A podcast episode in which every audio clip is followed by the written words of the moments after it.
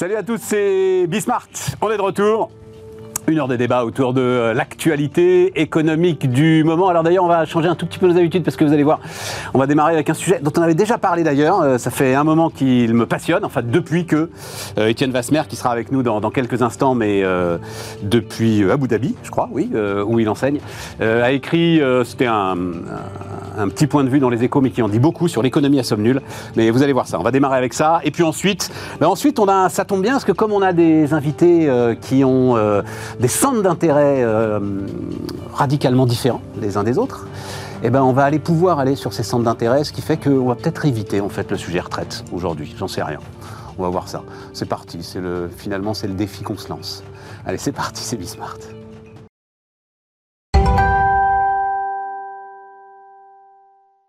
Donc, autour de la table, Juliette Daboville. Salut euh, Juliette. Salut Stéphane.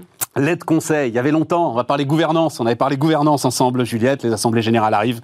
Euh, on va se dire deux, trois trucs là-dessus. Cédric Guérin, entrepreneur, salut euh, Cédric. Léonidas Calogéropoulos, salut Léonidas. Médiation et arguments. Et donc, Étienne Vasmer qui est en direct avec nous depuis Abu Dhabi, c'est ça Étienne, hein, Abu Dhabi? C'est ça, tout à fait. Euh, où, euh, où, tu as le bonheur de travailler. Donc, économie à somme nulle. Quels sont, rentrons tout de suite dans le sujet, euh, Étienne, quels sont les termes du débat et de quoi parle-t-on quand on parle d'un système économique comme d'un jeu à somme nulle, ou plutôt de ceux qui pensent que le système économique est un jeu à somme nulle? Alors c'est plus un point de vue qui en fait euh, s'adapte à, certaines situations, mais quand les profits augmentent, c'est forcément au détriment des salariés. Si le boulanger gagne bien sa vie, c'est forcément au détriment de ses clients. Euh, si un pays s'enrichit dans le commerce international, c'est forcément au détriment des autres pays. Et donc c'est une façon de voir l'échange économique comme euh, essentiellement un rapport de force, où les termes de l'échange vont être définis par des régulations, des, des, combats, des, acquis, des acquis sociaux, et, et tout ça au fond est assez naturel puisque c'est un peu une partie de l'histoire euh, sociale et économique du pays.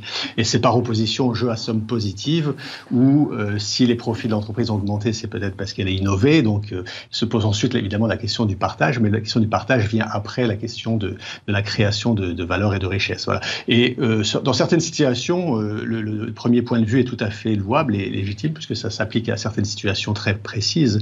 Et, et les économistes se sont d'ailleurs rendus compte que euh, même en matière de commerce international, on retrouvait un peu cette euh, problématique de jeu à somme nulle quand on parle des ressources euh, naturelles, quand on parle des ressources en eau, les terres. on voit que, y compris aux portes de l'Europe, il y a des conflits pour la, redistribution de ces ressources. Et donc, quand les ressources deviennent rares, les tensions s'exacerbent dans, le premier paradigme. Le deuxième paradigme, c'est plutôt, voilà, il y a des, il y a, il y a une façon d'innover qui permet ensuite d'accommoder et de redistribuer les richesses par ailleurs. Mais c'est assez frappant avec par exemple le plan euh, Inflation Reduction Act aux États-Unis, assez clairement, même si, et tu vas nous le dire, les Américains sont plutôt euh, contre cette logique d'économie à somme nulle, là quand même, on a l'impression qu'il essaye d'attirer chez lui euh, des développements, on va dire, développement d'entreprise, qui sinon se seraient fait ailleurs. Et c'est vrai que là, la réflexion sur l'économie à somme nulle peut être intéressante. Quels sont aujourd'hui, et c'est là où c'est très intéressant, Étienne, et je pense que, pourquoi est-ce que je voulais qu'on en parle? Parce que je crois que ça nous permet de comprendre le psychodrame qu'on est en train de vivre sur les retraites. en fait, ce sont des hum, chercheurs qui ont analysé les groupes sociaux qui sont plus ou moins sensibles à cette logique d'économie à somme nulle. Qu'est-ce que tu peux nous dire là-dessus? Oui, alors c'est un travail que j'ai beaucoup apprécié, qui n'est pas euh, le mien, qui est celui de quatre chercheurs de Harvard, dont euh, deux que je connaissais plus particulièrement, Stefania Stancheva et Nathan Nunn, qui sont tous les deux des, des, économistes extrêmement brillants. Et ils ont interrogé 15 000 Américains euh, en leur demandant justement quelle est leur perception de l'échange. Alors justement, les questions dont, dont, on a parlé il y a un instant, euh, dans le commerce international, si un pays s'enrichit, est-ce que c'est forcément au détriment d'un autre? Si un groupe de la société s'enrichit, est-ce que c'est forcément au détriment d'un autre? Euh, Si les immigrants euh, d'un pays s'installent et euh, commencent à travailler et voient leur situation personnelle s'améliorer, est-ce que c'est forcément au détriment des, des autochtones? Et donc, et comme ça, on a une, une, une série de questions pour lesquelles on peut être tout à fait en désaccord ou tout à fait en accord et ça permet de construire des indicateurs de, ce qu'ils appellent le zero-sum thinking. Euh, est-ce que je crois dans cette logique de, jeu à somme nulle? Et alors, une, des premières choses qui m'a frappé dans l'étude, à part le volume de, questions collectées, c'est que euh, ces dimensions en fait sont assez corrélées. C'est-à-dire que les gens qui pensent euh, dans la logique du jeu à somme nulle le pensent dans beaucoup de dimensions. Et donc, en fait, on peut construire de ce fait-là un indicateur synthétique de la façon dont les gens perçoivent l'échange économique et plus généralement l'échange en société. La deuxième chose, c'est que ça correspond beaucoup à des trajectoires personnelles euh, très très anciennes. Euh, ça peut être parce que quelqu'un pendant 20 ans ou 30 ans a réussi sa vie, donc c'est plutôt les républicains qui sont dans la logique du jeu à somme positive, plutôt les démocrates euh, qui sont plus proches des groupes sociaux défavorisés, qui pensent dans la logique du jeu à somme nulle, mais aussi les dynasties ou les trajectoires familiales. Les gens qui ont migré aux États-Unis euh, en provenance de pays plus pauvres euh, sont dans cette logique du gain à l'échange des jeux à somme positive. Et en revanche, les gens qui sont issus euh, de descendants de familles d'esclaves, eux voient le commerce qui a été dont ils ont été victimes comme un jeu à somme particulièrement nul et, en l'occurrence très défavorable.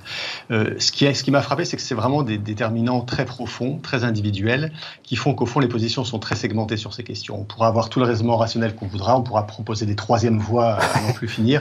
Euh, vous avez une dynamique sociale qui est là et qui fait que ça va durer pendant assez longtemps et que ça va situer les gens par rapport aux réformes, aux enjeux de société, de politique publique.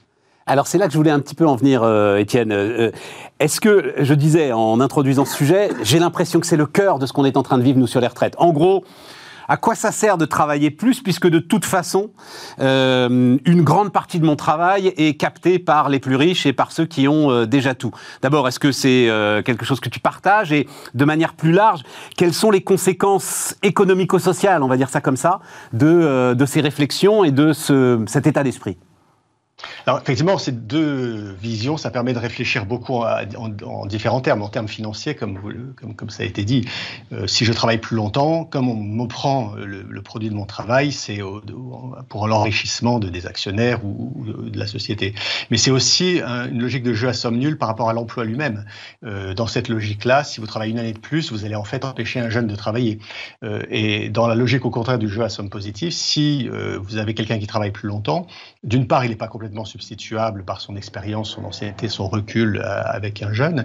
Et par ailleurs, il va lui-même créer une demande, des services qui vont in fine, au bout de la chaîne, créer des emplois différents, mais pas forcément celui qui, était occupé au départ. Donc oui, ça permet de réfléchir à ces questions et de comprendre euh, pourquoi il peut y avoir une résistance forte si on est imprégné de ce paradigme.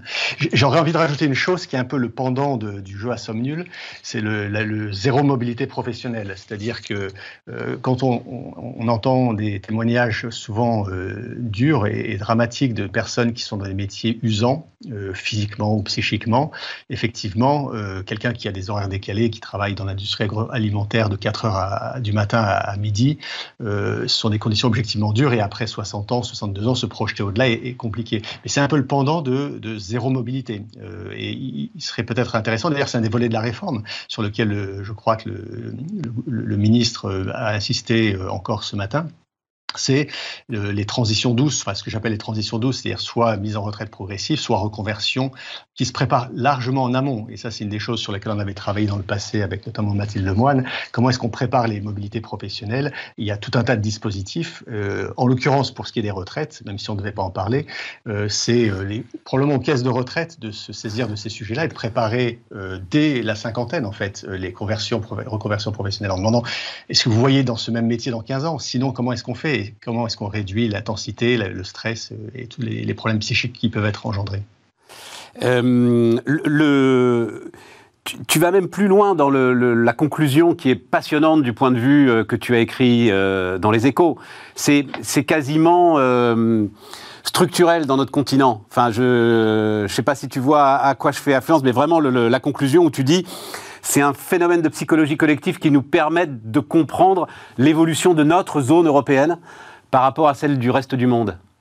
Oui, c'est passionnant. Alors ça, c'est pas dans l'étude dont je parlais, puisqu'ils se sont concentrés sur les États-Unis, mais c'est vrai qu'en analysant un petit peu l'histoire euh, longue sur euh, ces questions-là, euh, l'Europe, c'est un continent où la source de richesse, c'était la terre, et la terre, c'est l'exemple d'une ressource qui est un, jeu à somme nulle. Il y a celui qui la possède et celui qui éventuellement y travaille, mais c'est un, jeu de partage à somme nulle.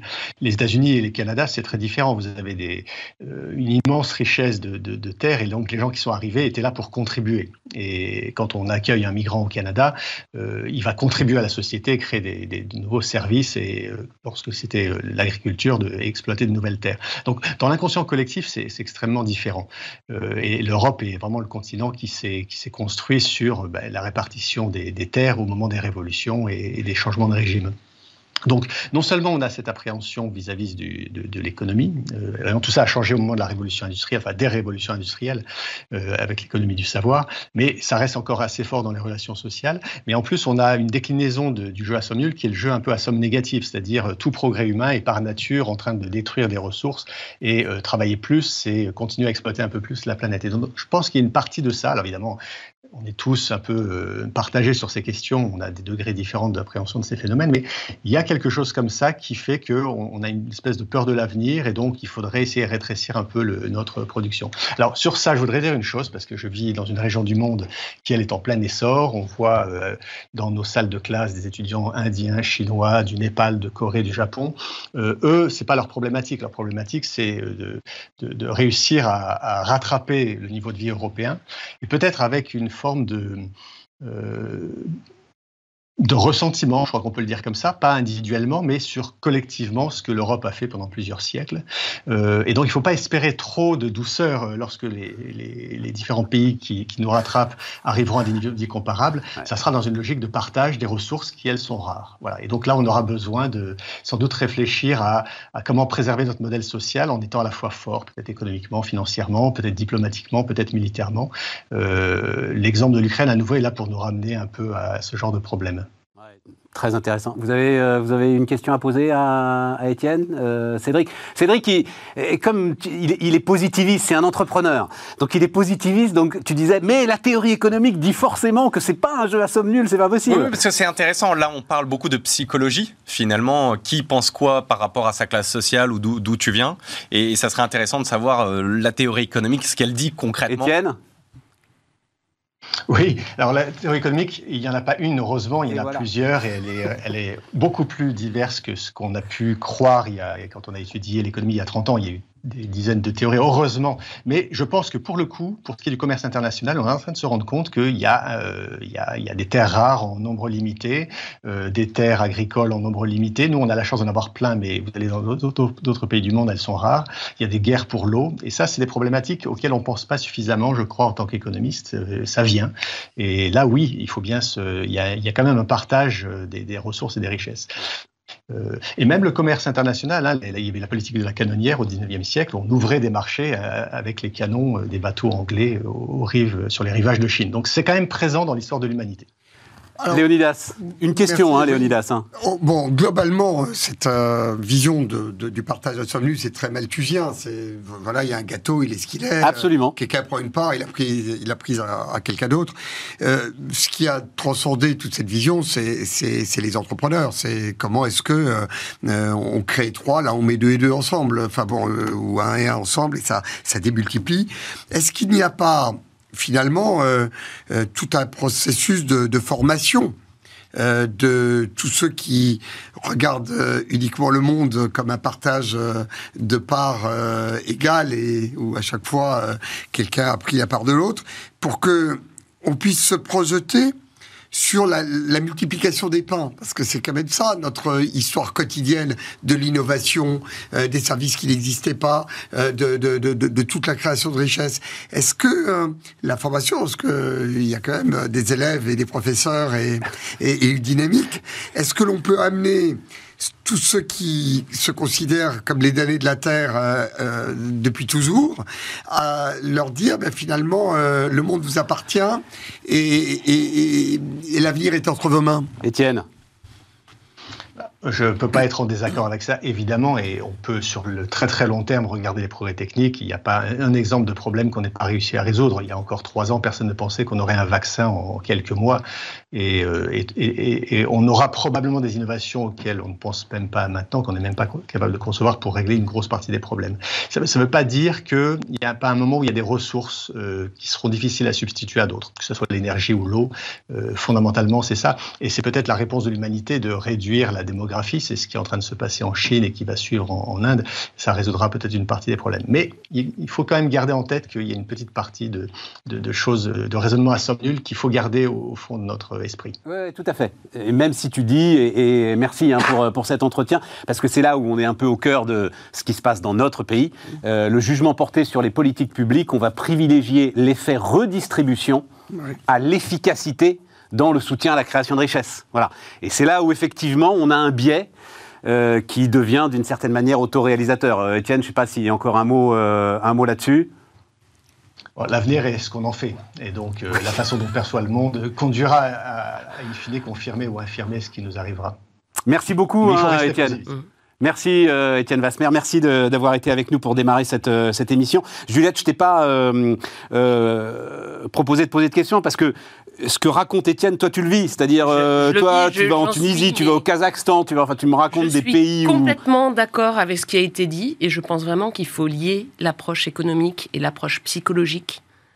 C'est vraiment essentiel parce que si on ne comprend pas le ressenti des pays dits en développement, j'ai horreur de la notion, euh, dans le jeu qui est en train de se, créer au niveau mondial, je pense qu'on passe à côté effectivement de, mais eux, l'ensemble des endroits où tu vas pour essayer d'amener hum. justement un petit peu de gouvernance, c'est bien qu'il y ait une croissance exubérante en fait, et qu'ils n'ont absolument pas l'intention de mettre le pied sur le frein. Alors, il y a une croissance exubérante, ça c'est sûr. Euh, il y a aussi effectivement euh, un ressenti par rapport à la vieille dame Europe. Et ce qui fait que ça nécessite quand même que les entrepreneurs d'origine européenne, avec des différences de valeurs, euh, accepte d'entendre un petit peu ce qui se passe de l'autre côté et s'adapte aussi euh, aux demandes de ces pays-là. Et je veux dire, quand on regarde toutes les entreprises, là je voyais encore sur les entreprises du CAC, euh, je crois que c'est Atos qui a annoncé récemment le fait qu'il voulait encore plus se développer en Afrique, au Maghreb, en Asie du Sud-Est, etc. Je dis, oui, d'accord, c'est le marché de demain, tout le monde en parle.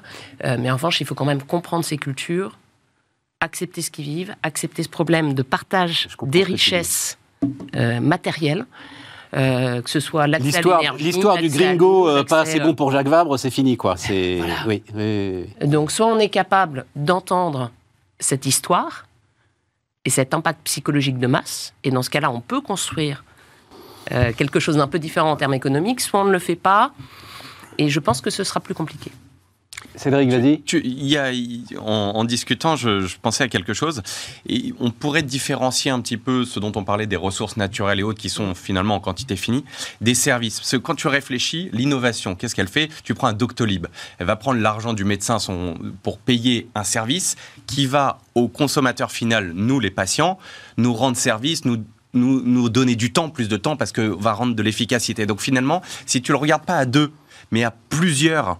Tu vois qu'il peut y avoir un tiers qui bénéficie de ce partage de valeur entre les deux et qui finalement, pour son confort, parce que finalement l'efficacité euh, d'une plateforme comme Doctolib va te permettre d'avoir du temps pour le consacrer à d'autres choses, ta famille et autres. Et donc finalement, même si c'est pas matériel, tu vas en bénéficier et c'est finalement une création de valeur euh, pour, pour le tiers. Mais ça va même au-delà, Cédric. Une plateforme comme Doctolib va te permettre d'être en bonne santé. Il te donne accès euh, dans un. Alors justement, dans un système de ressources contraint qui est l'accès aux médecins. Euh, je lisais d'ailleurs, c'est fou hein, ce chiffre euh, que j'ai découvert. donc on est dans un système de rareté médicale, on va dire c'est comme ça, et plus de 25% des rendez-vous ne sont pas honorés. Et ça rend fou les médecins, parce que, alors, non seulement c'est un manque à gagner, mais ils sont bien conscients, eux aussi, de ce qu'il y a une pression euh, de la patientèle, comme on dit, euh, pour, euh, pour derrière se faire soigner. Donc, ouais, t'as parfaitement raison. Il peut y avoir un tiers dans ce jeu à somme nulle entre deux personnes. Maintenant, bah il y a. Oui, mais c'est intéressant. Moi, je tenais. J'étais évidemment sûr que euh, ici sur Bismart, euh, avec vous, ce serait mais qu'est-ce que c'est que cette hérésie? Un jeu à somme nulle. Même moi, quand j'ai lu le truc, je me suis dit mais enfin un jeu à somme nulle. Et donc c'est intéressant qu'Étienne nous ramène un peu sur terre en disant si il y a quand même des moments où ça l'est. Voilà. Euh, en l'occurrence, sur la présence de, de, communautés qui mmh. ont ces visions un peu différentes, on n'a pas nécessairement besoin d'aller chercher à l'étranger. On les a chez nous. on les a chez Et nous. effectivement, toute la question de la répartition des richesses qui serait, au bout d'un moment, quand on entend certains débats, la seule source d'enrichissement, comme si s'il n'y a pas de répartition, eh bien, la, la, question de savoir comment la création de richesse se fait, c'est une part de la pédagogie économique que nous n'avons absolument pas faite et je pense qu'on en est responsable. C'est ta faute La tienne Non, pas celle de Cédric, c'est pas possible. J'ai dit ça parce que je, je pense que c'est à nous de le faire. Euh, lorsque euh, j'ai des chefs d'entreprise qui disent mais entrepreneur pour la République, ça sert à quoi? Ça sert à un moment donné à montrer à, à, à tous les citoyens que des réponses aux besoins qu'ils ont, euh, ce n'est pas uniquement une loi, un décret ou une taxe, c'est que des entrepreneurs tous les jours euh, apportent des solutions. Et d'ailleurs, ils apportent aussi des solutions à un problème que l'on entend qui est criant dans toutes les manifestations contre les retraites, ce mal-être au travail qui montre que tous les progrès que l'on a faits sur la qualité de vie au travail intéressent des millions de, citoyens, de, de, salariés qui ont bénéficié de ce progrès. Mais il y a une France périphérique du travail. Il y a des pans entiers de notre économie où ça n'a même pas approché la porte de, de, l'atelier ou de l'usine ou de l'entreprise. Moi, je ne veux pas faire de misérabilisme. Euh, des pans entiers, non. Euh, les, tiens, étude, étude très intéressante là, parce que euh, qui a permis d'objectiver de l'Institut Montaigne. On en parlait avec Bertrand Martineau euh, la semaine dernière. Tu as deux tiers aujourd'hui des salariés qui sont parfaitement satisfaits de leurs conditions de travail et, eh qui ben, sont heureux au travail. Et voilà. y a un tiers qui eh est ben en dehors de ça. Enfin, il y a un tiers qui se pose plus de questions, mais le misérabilisme, si tu veux, autour de travail, moi, commence à non, mais le misérabilisme. Voilà. Pardon, mais tu imagines à quel point je suis loin du misérabilisme autour du système. Eh ben donc, eh ben donc ne, ne, non, ne répand pas, pas cette du tout. rumeur non, néfaste. Je dire ça, euh, vraiment.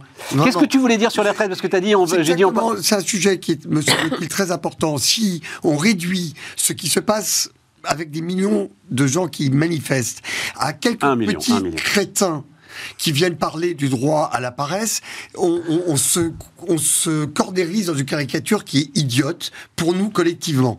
Il y a un sujet, un vrai sujet, c'est qu'il y a des gens pour lesquels on a apporté une mauvaise réponse à la question de la pénibilité, qui leur disent vous avez 45 ans de souffrance au travail, on va vous en enlever deux ans. Et ces mauvaises réponses, c'est pas en réduisant la durée du calvaire qu'on traite au calvaire. Le calvaire au travail, il faut le traiter, et c'est un pan entier pour nous collectivement pour les milliers d'entreprises qui travaillent sur la qualité de vie euh, euh, professionnelle, euh, il y a manifestement des gens pour lesquels l'horizon indépassable de ce sujet, c'est de dire je vais travailler un peu moins dans la semaine, après je vais travailler un peu moins dans la durée. Non, il faut qu'on prenne ce sujet-là, la professionnalisation, tout le, problème effectivement de, de, la reconversion, des perspectives, ça c'est des vrais sujets. Juliette La conclusion de l'article sur le risque d'économie à somme négative entre l'Europe et les pays qui se développent. Bah, c'est ce dont on vient de parler. C'est ce dont on vient de parler. Je pensais euh, à l'intervention que tu avais faite hier sur la Banque centrale. Avec le fait de mettre le climat dans le package. D'accord. Et là, je trouve que vraiment, on est en plein dedans. Euh, parce qu'à force, et ça va être une thématique climat dont nous reparlerons sans doute, mais à force de prendre cette thématique climat au niveau de l'Europe euh, et de se rendre compte que euh, la dernière COP climat, elle a quand même été pilotée avec un président qui représentait aussi d'autres euh, d'autres enjeux et qui a conclu en disant on a besoin aussi de développer nos économies, nos emplois et on ne va pas s'arrêter là-dessus. Je pense que sur le plan psychologique, que ce soit en France, en Europe ou ailleurs, on a un vrai sujet là-dessus et je pense quand Mais même. tu veux dire quoi, Juliette Tu veux dire à force de euh, prendre ce sujet climat en Europe, mais d'être les seuls en fait à le prendre, on va s'imposer tous les sacrifices Je pense que sans aucun bénéfice parce que. Euh, je pense que l'économie à somme négative, effectivement, la, question qui est posée en conclusion mérite d'être regardée dans le détail. Oui. C'est tout ce que tu voulais dire sur les retraites, euh, Léonidas, ou tu avais un autre truc Non, je voulais dire ça sur les retraites. Ça me beaucoup à cœur parce que je trouve que ce n'est pas avec des comptes pénibilité que l'on résout ces problèmes-là. Mais je pense que c'est un vrai sujet. Et c'est un sujet, faut juste l'entendre parce qu'on aime bien entendre les choses et les traiter. Mais j'entends, j'entends. Tiens, il y a un, chef d'entreprise qui me racontait euh, ce que sont pour lui les conditions de travail effectivement euh, les plus dures. Donc c'était effectivement dans l'agroalimentaire et c'est particulièrement les mecs qui euh, bossent, euh, une grande marque hein, de, qui vendent de la viande en grande surface, mmh. dans les frigos. Oui. C'est-à-dire, les gars, ils sont à 4 degrés, à 4 heures du matin. Puis, les tu... Alors, non, non, même, même, même, sans, même sans les carcasses, si tu veux. Et, et ce chef d'entreprise me regardait et me disait, je ne sais pas comment ils font. Mmh. Et après ça, il te dit qu'il a des problèmes de recrutement. Donc, tu as parfaitement raison. Tu as envie de lui dire écoute, mon pote, à un moment là, il Prends faut le les sujet. sortir. Voilà. Prends le sujet. Euh, prends le Mais sujet à bras le corps, euh, les laisse pas 4 heures dans les frigos, euh, rotations. fais des rotations, j'en sais rien, Oui, tu vois. mais Mais, mais, tu peux pas d'un côté dire je sais pas comment ils font, et d'un autre côté dire tu te rends compte, je trouve personne pour bosser. Euh, Oui. C'est pas possible. Voilà. Donc je suis d'accord avec toi. Néanmoins, je trouve que dans le débat public, le misérabilisme autour du travail, l'idée que cette formidable Rachel Keke, là, que j'adore, hein, cette députée euh, LFI, c'est très bien qu'il y ait une femme comme elle qui soit à l'Assemblée, mais nous dire que le travail, c'est les conditions qu'elle a, elle, rencontrées dans l'hôtellerie, non, c'est pas possible. Mais bien sûr. Voilà. Mais en revanche, Donc on est d'accord. Le fait que ce que l'on a conquis pour des millions de travailleurs, eh bien, il reste encore un terrain de conquête. On est d'accord. Et c'est un rôle des chefs d'entreprise. Et absolument. Ah, mais bien sûr. Et- et il c'est notre prendre. job. Mais bien Euh, sûr. quand j'ai commencé job. Ah chez oui, Bouygues à l'époque, je me souviens, il y avait tous ceux qui nettoyaient les égouts. Ouais. Bon, bah, chez Bouygues, on n'a pas attendu euh, d'avoir des réglementations ou autres pour dire ces gens-là, on sait qu'ils sont pliés oui. en quatre pour pouvoir aller nettoyer. Eh ben, il y a je suis désolé, on en- euh, le chef d'entreprise intervient. Eh bien, ça, c'est ça, C'est le rôle du chef d'entreprise. qui est infiniment plus important sur les- le- Ah le- oui.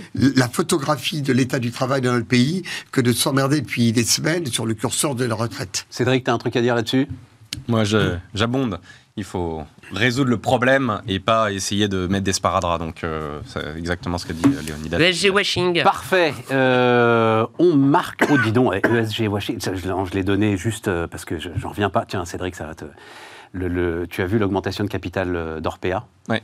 Donc, quand le bouquin sur Orpea est sorti, le titre cotait à 88 euros.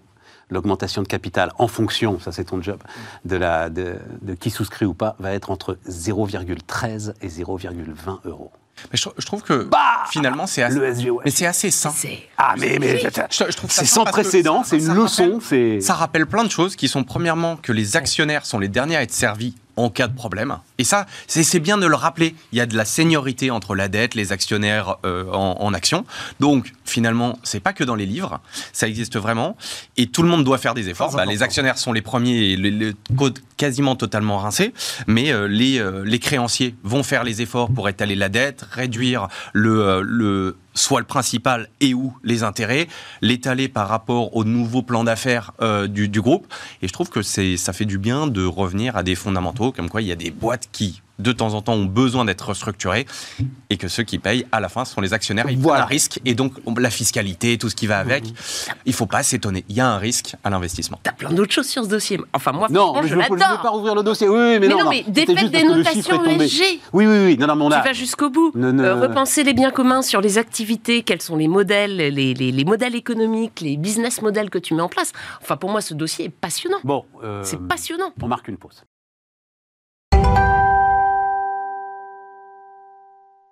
On repart. Euh, donc, je vous le disais, des sujets un peu différents. Alors, Cédric, euh, grâce à toi, tu as envie de parler. Je pense que c'est ta passion euh, pour Xavier Niel qui euh, fait que tu as envie de parler de ça, mais tu as envie de parler de l'offensive. C'est aujourd'hui d'ailleurs, hein, je crois. hein. C'était ce matin. Ah, voilà, c'était ce matin. 9h15. Voilà. Et 9h15, la- Comme ça, on va l'audition pouvoir à débriefer. l'Arcom, ouais. C'était public? Oui. Oui, c'était public. Tu l'as regardé? Mais J'ai regardé.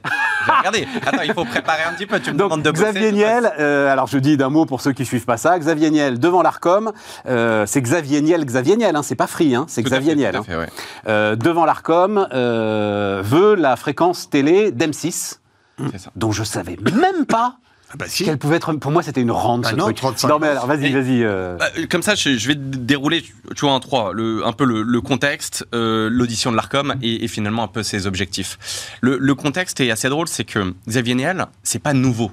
C'est-à-dire qu'il s'intéresse à la télé depuis très longtemps. En 2014, il s'était positionné avec Pierre Berger et Mathieu Pigas pour reprendre potentiellement LCI si le passage à la gratuité n'avait pas marché. 2014, donc ça fait déjà 9 ans. Derrière, il a été actionnaire de Numéro 23, qui était une chaîne sur la, TNT. Puis, récemment, s'est positionné pour le rachat d'M6. Parce que le groupe Bertelsmann, qui a mis en vente les activités françaises d'RTL Group, l'a fait en deux temps. Mai 2021, bon, TF1, projet de fusion avec M6, euh, zappé par l'autorité de la concurrence. Donc une première fois, il dépose une offre. Deuxième fois, octobre 2022, donc assez récemment, euh, comme ça a capoté avec TF1, remet euh, le groupe Bertelsmann sur la table euh, la cession de- des activités françaises. Trois, Daniel Krasinski.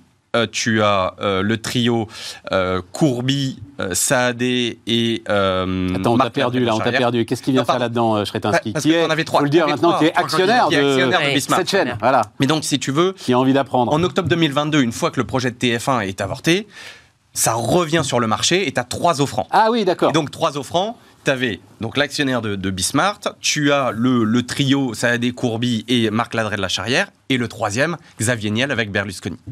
Et euh, le groupe, donc Bertelsmann, dit en fait, ça va être trop Bertelsmann, t'as du mal. J'ai du Bertelsmann. Bertelsmann euh, dit, en fait, ça va être trop short parce que le renouvellement de la fréquence arrive le 5 mai 2023. Exactement. Donc, je vais pas le vendre. Et le problème, c'est que une fois que tu as ta fréquence renouvelée, tu ne peux pas céder pendant 5 ans. Donc Xavier Niel, qui est quand même euh, quelqu'un d'ambitieux, qui a envie depuis longtemps euh, et très impatient, se le fait souffler deux fois, une fois par TF1, une fois pour une raison de timing, dit attends. Là, Coco, en janvier, j'ai la possibilité de refaire ce que j'adore, être un chien dans un jeu de quilles.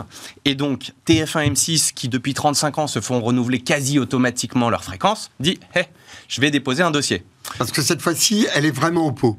Parce que ce n'est plus dans les reconductions, j'allais dire automatiques. D'accord. Donc c'est en 35 ans, la première fois que vraiment. Ah voilà, c'est ça. C'est pour ça que j'avais pas conscience que. Voilà. un vrai enjeu. C'est un vrai enjeu. Et, donc là, tout le, la question de Xavier Niel, c'est de se dire est-ce que je me positionne sur la fréquence de TF1 ou d'M6 Bon, il a quand même bien étudié. Euh, si, il, a, il avait un projet industriel, il avait plein de choses. Donc, si tu veux, il dit moi je vais aller sur M6.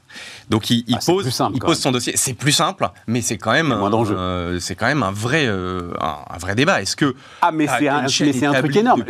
moi je te dis on va en parler. Je ne comprends pas ce qu'il fait. Mais euh, vas-y vas-y. Et, et, donc si tu veux, as oublié entre juste dans ton truc tu as oublié un truc important qui est Media One, c'est-à-dire que il est l'un des copropriétaires d'un groupe qui est devenu aujourd'hui le premier producteur de contenu en Europe. Pendant exactement, ouais, tout à fait. C'est pas non non tout compris. Donc le premier producteur de contenu en Europe connaît extrêmement bien le sujet, il produit comme, comme tu le dis, euh, il s'est intéressé à la télé depuis de nombreuses années, il s'avère que, bon, petite anecdote, sa compagne Delphine Arnaud était quand même au conseil de surveillance d'M6 de 2009 à 2017, et son père avant elle, donc il y a quand même euh, une, bonne, une bonne connaissance du, dossier, ça bouge dans le PAF, TF1 M6, bon, un peu euh, contraint et par la loi et puis par la pression, dit bah, je vais financer plus les producteurs indépendants et le, contenu, le contenu.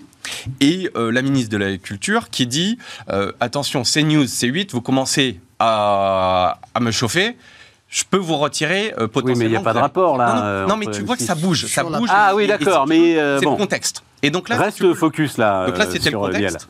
L'audition, je l'ai trouvée extrêmement sérieuse. Un témoignage, un message. Hein. Grande règle, ça, euh, Léonidas, euh, c'est son métier. Voilà. Hein. un témoignage, un message. Oui, oui, mais sinon on est perdu. Paysage. Donc, Niel arrive devant l'ARCOM pour dire je veux M6 parce qu'en gros, ils s'endorment. Euh, votre fréquence, elle sert à rien. Il n'y a pas assez d'innovation. Justement, ce dont on parlait. L'argent part en Allemagne, etc. Ce matin, tu as donc dans l'ordre Xavier Niel, et après, tu avais M6 puis TF1. Euh, et donc, si tu veux. M6. Donc voilà, c'est 9h, 9h15, ça a commencé. Et Xavier Niel était accompagné de Maxime Lombardini pour présenter le projet. Et euh, un projet qui est sérieux. Ancien directeur général de TF1, Maxime Lombardini. Tout à fait. Et il est passé par TPS. Donc il a une très bonne connaissance de, de l'audiovisuel. Et donc, si tu veux, programme qui euh, croit profondément déjà à la création de contenu par les producteurs indépendants qui dit moi les chaînes, elles doivent pas avoir des filiales de production et j'essaye de capter et de garder toute la valeur pour moi. Je vais développer de manière bon, il a aussi comme tu le rappelais Media One donc producteur de, de, contenu, mais il dit voilà moi je vais y mettre 16% euh, dans la création de, de, contenu. Donc il y a une vraie une vraie ambition. L'ambition aussi de changer profondément euh, la, les grilles. Et, là où je vais revenir sur, sur ton point qui était pourquoi il fait ça.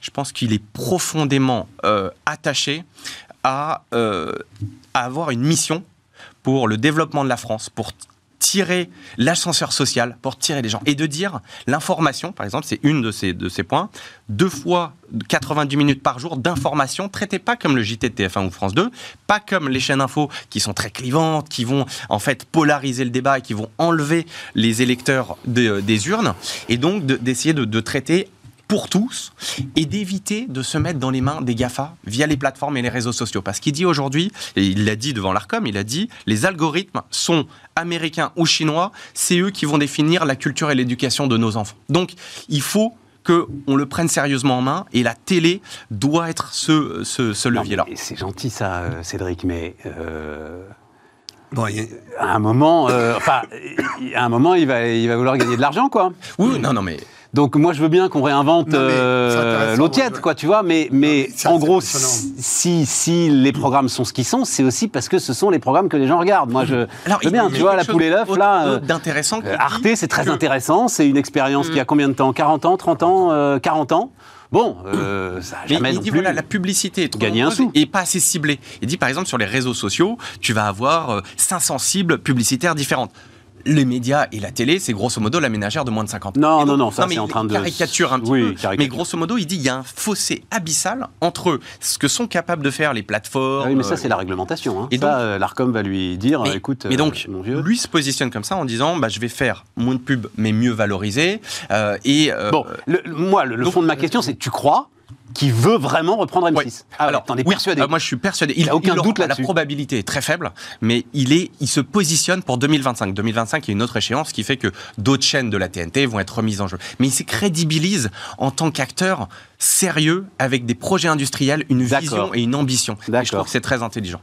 Et pour ensuite, peut-être, effectivement, ça, ça me paraît très malin, reprendre une fréquence moins ambitieuse, parce que M6, Enfin, pardon, mais il faut la faire, la télé, quand même. Hein. C'est, un vrai, vrai, vrai métier, quoi. Euh, et, donc, peut-être reprendre quelque chose de moins ambitieux, une chaîne de la TNT euh, plus simple à faire. Une fois que le délai réglementaire est passé, il n'est pas exclu que le groupe allemand remette en vente. Et donc, en fait, il est très long terme et très, très intelligent. Léonidas Moi, enfin, d'abord, ce sont des sujets que j'adore pour avoir euh, notamment accompagné tous les nouveaux entrants de la TNT et avoir fait toutes ces nouvelles chaînes de la TNT face à des groupes qui disaient, mais il n'y a que nous, et voilà, terminé. Donc, d'ailleurs, elles ont toutes ces chaînes qui hein, se sont battues contre la TNT, elles ont des fréquences M6, AW9, Sister, Gulli, euh, Paris Première, 700 fréquences radio, le groupe Bertelsmann. Hein. En Allemagne, il y a 15, 20 fréquences données à des groupes français 15, 20 Bertelsmann, 700 Oui, mais avec RTL avec RTL, avec RTL2, avec oui. euh, euh, Fun Radio. Oui. Euh, non, non, mais ce que je veux dire, c'est qu'elles existaient, euh, il a racheté, quoi. Voilà. Donc, non, mais ça fait 30 ans. Si TF1 rachète, j'en sais rien, moi, je ne connais pas les, les radios allemandes, il aura. Non, il y a un point important. Ça fait 30 ans que le groupe Bertelsmann se voit attribuer des fréquences gratuites par appel à candidature, alors qu'en Allemagne, c'est tellement protectionniste que les appels à candidature sont délivrés à des groupes uniquement allemands et le premier groupe allemand bénéficiaire de ce protectionnisme sur les fréquences allemandes, c'est le groupe Bertelsmann. Donc ce groupe Bertelsmann a une position magnifique. Si on prend par exemple, parce qu'aujourd'hui, je ne pense pas qu'il y ait de groupe français qui soit en... Mais par exemple, à la grande époque, euh, Hachette, s'ils avaient voulu euh, euh, monter des chaînes de radio en Allemagne... Ah, tous. tous, parce que c'est totalement cartélisé par des CSA locaux de chacun des landers qui attribue les fréquences euh, au groupe de presse euh, euh, allemand. Et le premier groupe de presse bénéficiaire de ça, c'est Bertelsmann. Et donc, effectivement, ce que dit Xavier Niel à juste titre, c'est que l'essentiel des ressources de cette chaîne, qui est la chaîne la plus rentable du PAF M6, l'argent remonte systématiquement à l'actionnaire allemand, qui fait son actionnaire très bien. Mais est-ce qu'on est allé au bout d'une diversité de la télévision qui nous permet de dire on a euh, une télévision qui sert bien le citoyen euh, euh, français. Je pense que c'est un vrai sujet. C'est un sujet pour l'ARCOM. Il s'avère que l'ARCOM a une échéance pour véritablement pouvoir remettre au pot une fréquence de, parmi les grandes chaînes euh, de, de, de, de, notre PAF, c'est effectivement aujourd'hui avec M6. Oui, mais tu vas pas nous resservir euh, la chaîne de l'éducation, euh, la chaîne... édifiante, tu vois. Il faut raconter des Mais histoires qui, que avec, qui, euh, euh, qui éduquent les gens, Mais etc. je- mais il me semble c'est- que ce que fait euh, soviétique, ça. avec le monde, ce qu'il fait. il avec, fait rien euh, avec le monde. Le monde, euh, il y a un conseil de surveillance, il y a une muraille de Chine absolue d'une. Mais c'est ça qu'il veut. Il a, il a dit aussi à l'Arcom aujourd'hui, c'est que Il il veut une vraie indépendance de la rédaction de, ses, euh, de, de son information, qui n'est ni influencée par l'actionnaire ni par les annonceurs. Et si tu veux, je pense Mais aucune a- chaîne d'information n'est influencée par ces annonceurs. Arrêtez ça. Aucune, absolument aucune. Et ces journalistes, s'ils sont vraiment indépendants, je suis désolé, hein, mais ils feront ce que font les autres. hein. Oh, mais pre- premièrement, tout le monde dit que la télé est morte. Donc déjà, si tu veux, il lutte contre ce, contre ce déclinisme de dire c'est un média qui est mort, Euh, avoir de l'ambition et je pense qu'il est profondément attaché. Sa mission, c'est le succès de la France. Quand il fait 42, quand il Oui, fait 42, euh, l'agriculture, l'école d'agriculture, je pense qu'il est profond. Il a fait son argent. Il, est, il a le succès. Il, il a rien à démontrer à tout le monde, mais je pense qu'il est très attaché à redonner et à faire en sorte que si par la télé, on peut faire en sorte que les, les jeunes soient moins euh, manipulés par les fake news, par les réseaux sociaux, par des algorithmes étrangers, je pense qu'il est, il est très sincère. Il est dit mis-. Attends, je voudrais que Juliette euh, nous donne son avis quand même. Vas-y, euh, Juliette. Alors, Si t'en as un, hein, t'es pas obligé. hein. alors écoute, deux choses. Un, c'est un entrepreneur, euh, on l'a empêché de rentrer par la porte, il rentre par la fenêtre. Je trouve ça très sain. Donc j'aime beaucoup la démarche sur la forme. Euh, deux, euh, t'as pas que les économies derrière. Tu veux qu'on parle d'Elon Musk et Twitter ou pas? Ah, ça t'intéresse, oui, c'est ça. Tu veux rapprocher que- ça. Bah oui. Oui, oui, t'as raison. Tu peux avoir d'autres missions effectivement là-dessus, qui sont, tu as un chef d'entreprise qui effectivement a très bien réussi sur d'autres trucs, qui aujourd'hui se positionne sur les médias, euh, des choses qui le titillent quand même depuis un certain temps. Euh, bon, ben, éventuellement, il mangera son pain noir le moment venu, mais il, Mais il a, envie de faire, il a envie de faire de la politique au sens large, mais c'est un peu ce que dit Cédric. Hein. euh, Bah, si, donc de la c'est pas politique au sens Oui, large, oui. tu vois. Oui, oui. Comme Elon Musk veut défendre la liberté d'expression, on en pense ce qu'on veut. Mais enfin, c'est ça son truc. Contre les Euh, sondages qui lui demandent de partir. voilà, c'est très bien. Mais à, à la grande La différence, que je pense que c'est un, un vrai philanthrope et quelqu'un qui a envie de redonner. L'ascenseur social, je pense qu'il y croit profondément et qu'il y est attaché. Et il l'a démontré. Contrairement à Elon Musk, où Son là, je pense qu'il a un intérêt particulier sur, sur Twitter, Xavier Niel, je pense qu'il le fait vraiment parce qu'il veut changer le regard de l'information, le traitement de l'information, comment tu ramènes les gens voter. Il l'a dit, hein, c'est c'est ses mots à lui. C'est il faut qu'on ramène les gens voter. Dans, le- euh, donc, je, je pense qu'il y a un vrai, une vraie sincérité et, et une vraie ambition française et je trouve ça chouette. Alors, je le Et connais on pas, moi je verrai, euh, je verrai dans quelques années. hein. Là, je Hein mets Joker. Par les entrepreneurs dans ce rôle-là, c'est vraiment euh, ce qu'on aime. Mais euh, toi comme moi, on en a connu un d'exception d'entrepreneur dans ce rôle-là. Il s'appelle Alain Veil. Oui. Bon. À un moment, et Alain Veil il commence en plus avec une chaîne d'information économique, Bien qui sûr. est quand même le truc euh, où tu te dis, t'es exactement dans cette mission.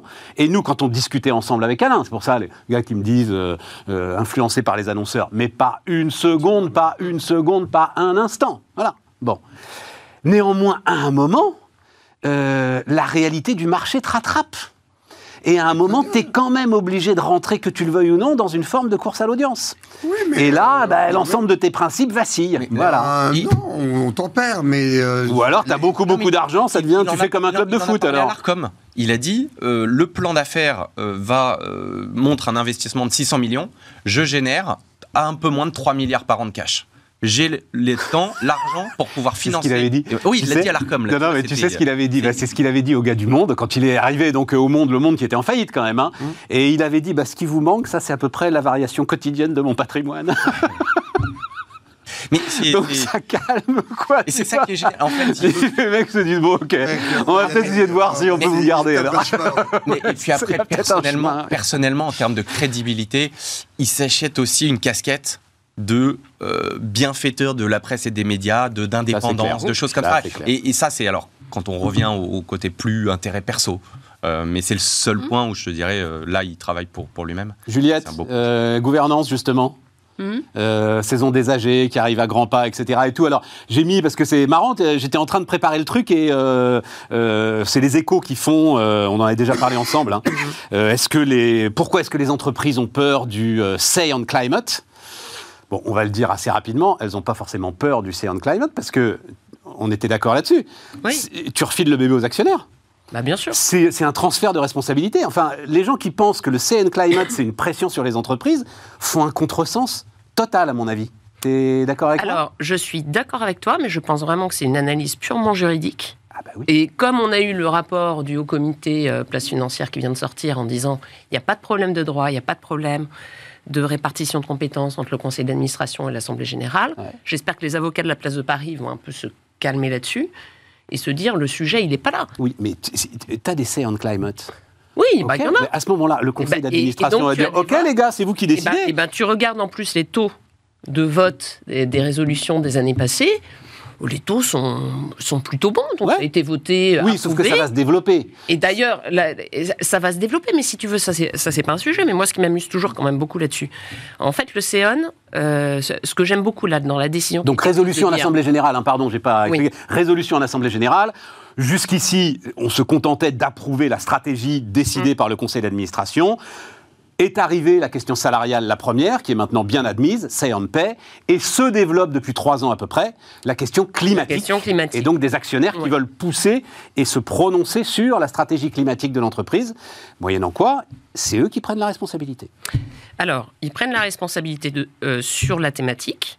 Ils le votent quand même dans de grandes largeurs. Donc, je veux dire, aujourd'hui, on n'a pas vraiment d'enjeu dessus. Euh, moi, ce qui m'amuse toujours, c'est que ce soit Seon Pay, on ne va pas revenir sur l'affaire Carlos Ghosn parce que c'est trop ancien. Oui, oui, trop pensé. Mais ou que ce soit euh, sur- le, le Climate, c'est c'est la même chose. C'est de dire tout ça, c'est quoi? C'est un outil. Moi, j'aimerais bien de temps en temps que les entreprises, en fait, plutôt que d'avoir peur en termes juridiques, en plus maintenant qu'on a un rapport, se disent, mais en fait, c'est un super outil. C'est un outil comme d'autres outils qui sont à disposition et où les entreprises elles-mêmes peuvent créer un dialogue actionnarial de qualité en fonction des sujets. Oui, mais Orpea- regarde, pardon, hein, j'ai- si je, vous- je exclue un peu du truc, un- mais parce que ça me passionne. Regarde euh, ce qui va se passer, euh, Juliette. Euh, ok, vous, vous faites un CN Climate. Conseil d'administration, je suis un conseil d'administration, j'ai mon plan euh, 2035. Hop, je le fais valider par les actionnaires. Tout va bien.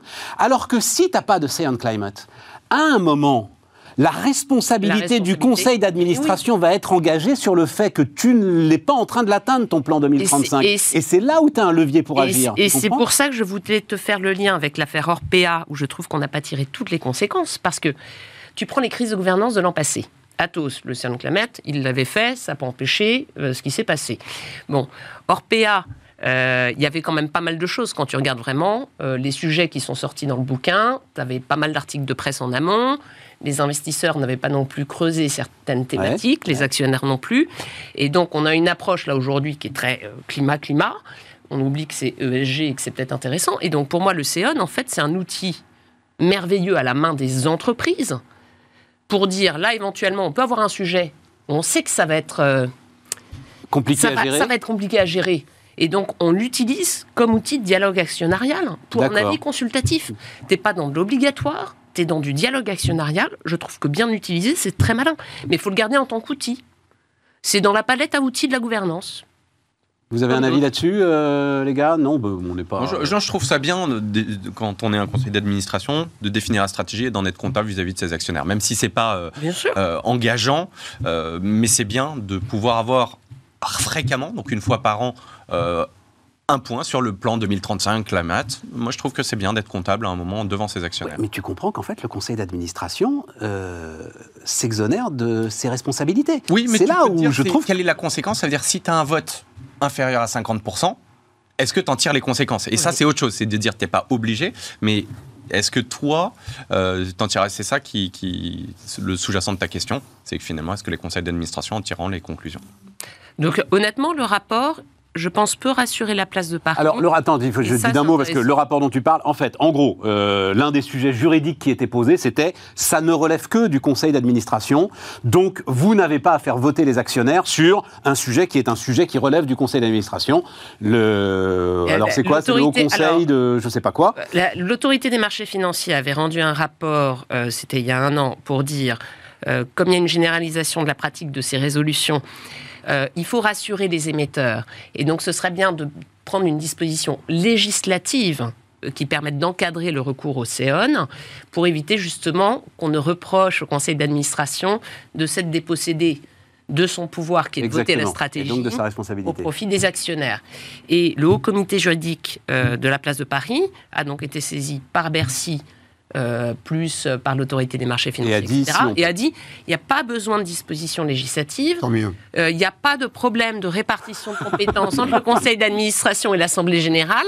Et oui, tant mieux. Mais honnêtement, Ça, ça va, oui. ah, mais, mais qu'est-ce que ça fait du bien? Parce Oui. qu'en termes de gouvernance, C'est euh, quoi de. non, mais euh, allez demander aux législateurs tous les quatre matins de venir intervenir Bien sûr. faire tout. Non, mais ça va. Ah, Et et mais sur les questions de gouvernance, c'est non, chaud, quoi. Stéphane, Stéphane, c'est une question de définition de la gouvernance. Moi, j'aime bien qu'on revienne aux fondamentaux. Oui. La gouvernance, c'est quoi? Un ensemble de dispositions législatives et réglementaires, des bonnes pratiques, des comportements. En France, on met tout sur le premier pilier. Oui. Moi, je suis désolée. Ouais, le comprends. Climate, tu peux faire. Voilà, tu peux mettre le CN Gender Diversity, tu peux mettre le CN Governance, tu peux mettre le CN Biodiversity, tu peux mettre le CN tout ce que tu veux. Donc, c'est un outil de bonne pratique à un moment donné. On l'utilise Good. comme outil. Neutralité du net, on termine, euh, Léonidas, qui est ton, ton, l'un de tes sujets aussi euh, intéressants. Non, alors là aussi, je, pourquoi est-ce qu'on en parle? Parce que la Commission européenne entame une consultation publique sur la juste contribution des plateformes au financement des réseaux. J'ai l'impression qu'on traîne ce sujet depuis que les plateformes et les réseaux existent, ce qui ne nous rajeunit pas. Euh, donc, bah, euh, par exemple, alors j'entendais là, euh, je crois qu'en gros le chiffre c'est aux alentours de euh, 19h-20h, euh, à peu près 85% de la bonne passante est occupée par euh, les cinq grandes plateformes. Enfin, les cinq. Pas sûr que Microsoft occupe beaucoup, mais donc on va dire euh, les quatre grandes plateformes. Euh, que- c'est quoi. Parce que le, le débat pour tout le monde, il a l'air très très simple. Je suis désolé. Si euh, je paye la fibre, c'est parce que euh, Netflix m'amène des trucs que j'ai envie de regarder.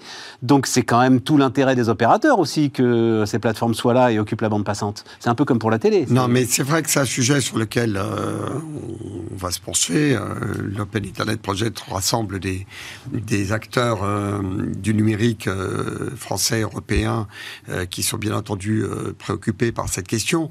Elle, elle n'est pas simple à trancher parce que d'un côté, on peut dire effectivement ceux qui occupent énormément de bandes passantes devraient quand même participer au financement de, ces, réseaux. Et d'un autre côté, on se dit, mais, mais s'ils participent au financement de ce réseau, ce qu'ils occupent va finir par devenir un droit. Et le droit qu'ils vont occuper, eh bien, comment est-ce que il va évoluer si d'autres euh, services arrivent et disent, mais nous aussi, on a besoin de place, et la place est déjà prise. Donc, est-ce que ça ne va pas Ah, bon. figer les positions? Donc, euh, on a besoin de cette consultation, et euh, l'issue n'est pas très évidente. Parce que il ne faut surtout pas. Toi qui baignes là-dedans depuis 20 ans, t'as pas une position arrêtée sur le sujet tellement il est complexe. en fait. Là, ça m'intéresse. Je, je- je le suis parce que je reste absolument convaincu que nous avons rien vu encore des services qui vont éclore et des services de demain. Et bien entendu, la foi que j'ai dans notre capacité d'innovation, c'est que nous serons capables d'avoir les services performants de demain. Donc si on fige la situation euh, des euh, gagnants d'aujourd'hui, comment est-ce que les gagnants de demain vont pouvoir rentrer? Donc, euh, je, je n'ai pas effectivement de, de, de, de- de position arrêtée sur le- la question. La seule manière de la traiter, c'est que ça soit évolutif dans le temps, avec des clauses de rendez-vous, pour qu'il n'y ait pas de perte de valeur et qu'il y ait toujours la place pour les nouveaux. Mais ça nous ramène à peu près à la question qu'abordait Cédric tout à l'heure, avec un nouvel entrant qui va arriver. On va lui dire oui, mais euh, euh, on va pas, on va pas dé- déloger celui qui est là parce qu'il a des actionnaires et que c'est patrimonial et donc euh, et, et- et donc on se coince quand on donne des droits acquis à des gens qui sont puissants. Et donc je ne veux pas que sur le net, on ait euh, les Bertelsmann euh, euh, qui viendront dire non, non, on y est depuis 30 ans et il n'est pas question qu'on que- que- nous déloge. Donc On se besoin- coince quand on donne des droits acquis à des gens puissants.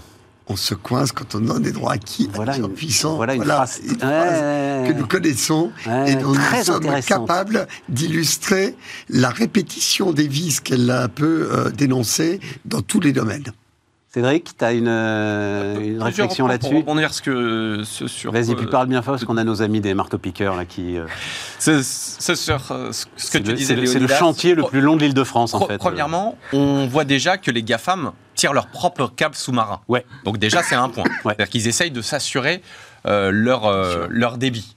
Euh, deuxièmement, il n'est pas illégitime ce, débat de dire est-ce que tu dois pas avoir une contribution si tu utilises plus que X de la bande passante? Parce que finalement, tu bloques les autres. C'est-à-dire que si les opérateurs ne font pas de, non, de, ne font pas de changement. Non, non, non, non, tu bloques personne. Oui, mais tu ah, mais réduis tout le monde. Non, mais tu réduis tout le monde. Mais non, tu réduis personne. Si tu as un tuyau. Attends. Mais tu as assez de place aujourd'hui dans le tuyau. Non, mais si tu as un tuyau. Non, tu as assez de place dans le tuyau. Parce que toi, tu es au figé là aujourd'hui. Ce que dit Léonidas, c'est que on va avec l'innovation consommer de plus en plus. Donc, si tu dis, moi, opérateur, j'ai plus d'argent, je ne, je ne change pas le tuyau. Le tuyau va rester de la même taille et tu vas mettre de plus en plus de choses dedans. Et donc, le nouvel entrant, lui, va être bloqué aussi ou restreint parce que t'en as qui vont dire, moi, Netflix, oui, c'est génial, je mets du contenu, mais je vais faire du 4K, du 10K moi qui suis devant mon ordi, j'ai pas vraiment besoin de 10K, mais je vais quand même le regarder parce que j'ai acheté l'abonnement euh, pour Super K.